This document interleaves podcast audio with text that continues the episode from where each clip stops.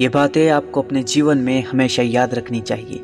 जिस मनुष्य के बुरे दिन आते हैं, वह अनितिपूर्ण कार्य करने लगता है। अनितिपूर्ण कार्य से स्वयं ही उसका विनाश हो जाता है। प्रशंसा चाहे कितनी भी करो, किंतु अपमान बहुत ही सोच समझकर करना चाहिए, क्योंकि अपमान वह ऋण है जो हर कोई अवसर मिलने पर ब्याज सहित ज़रूर चुकाता है।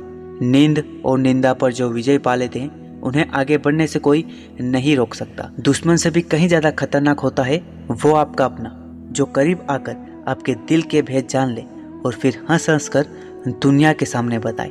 तिरस्कार और अपमान बार बार यदि अपनों से मिले तो शब्दों का विवाद उचित नहीं, वहाँ से निकल जाना ही उचित है।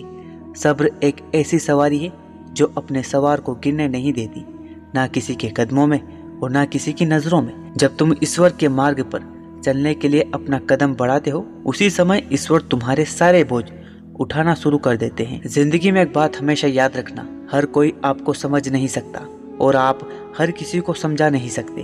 अपनी गलती को स्वीकार करना झाड़ू लगाने के समान है, जो थोड़ा अजीब लगता है, लेकिन स्वयं को चमकदार और साफ़ कर देता है। स्वीकार करने की हिम्मत और सुधार करने की नियत हो तो इंसान बहुत कुछ सीख सकता है। अपनी कमियों पर भी थोड़ी नज़र रखो।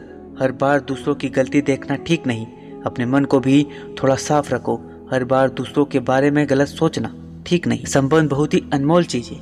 इसकी हर किसी से उम्मीद ना रखे, क्योंकि बहुत ही कम लोग दिल का मोल जानते हैं।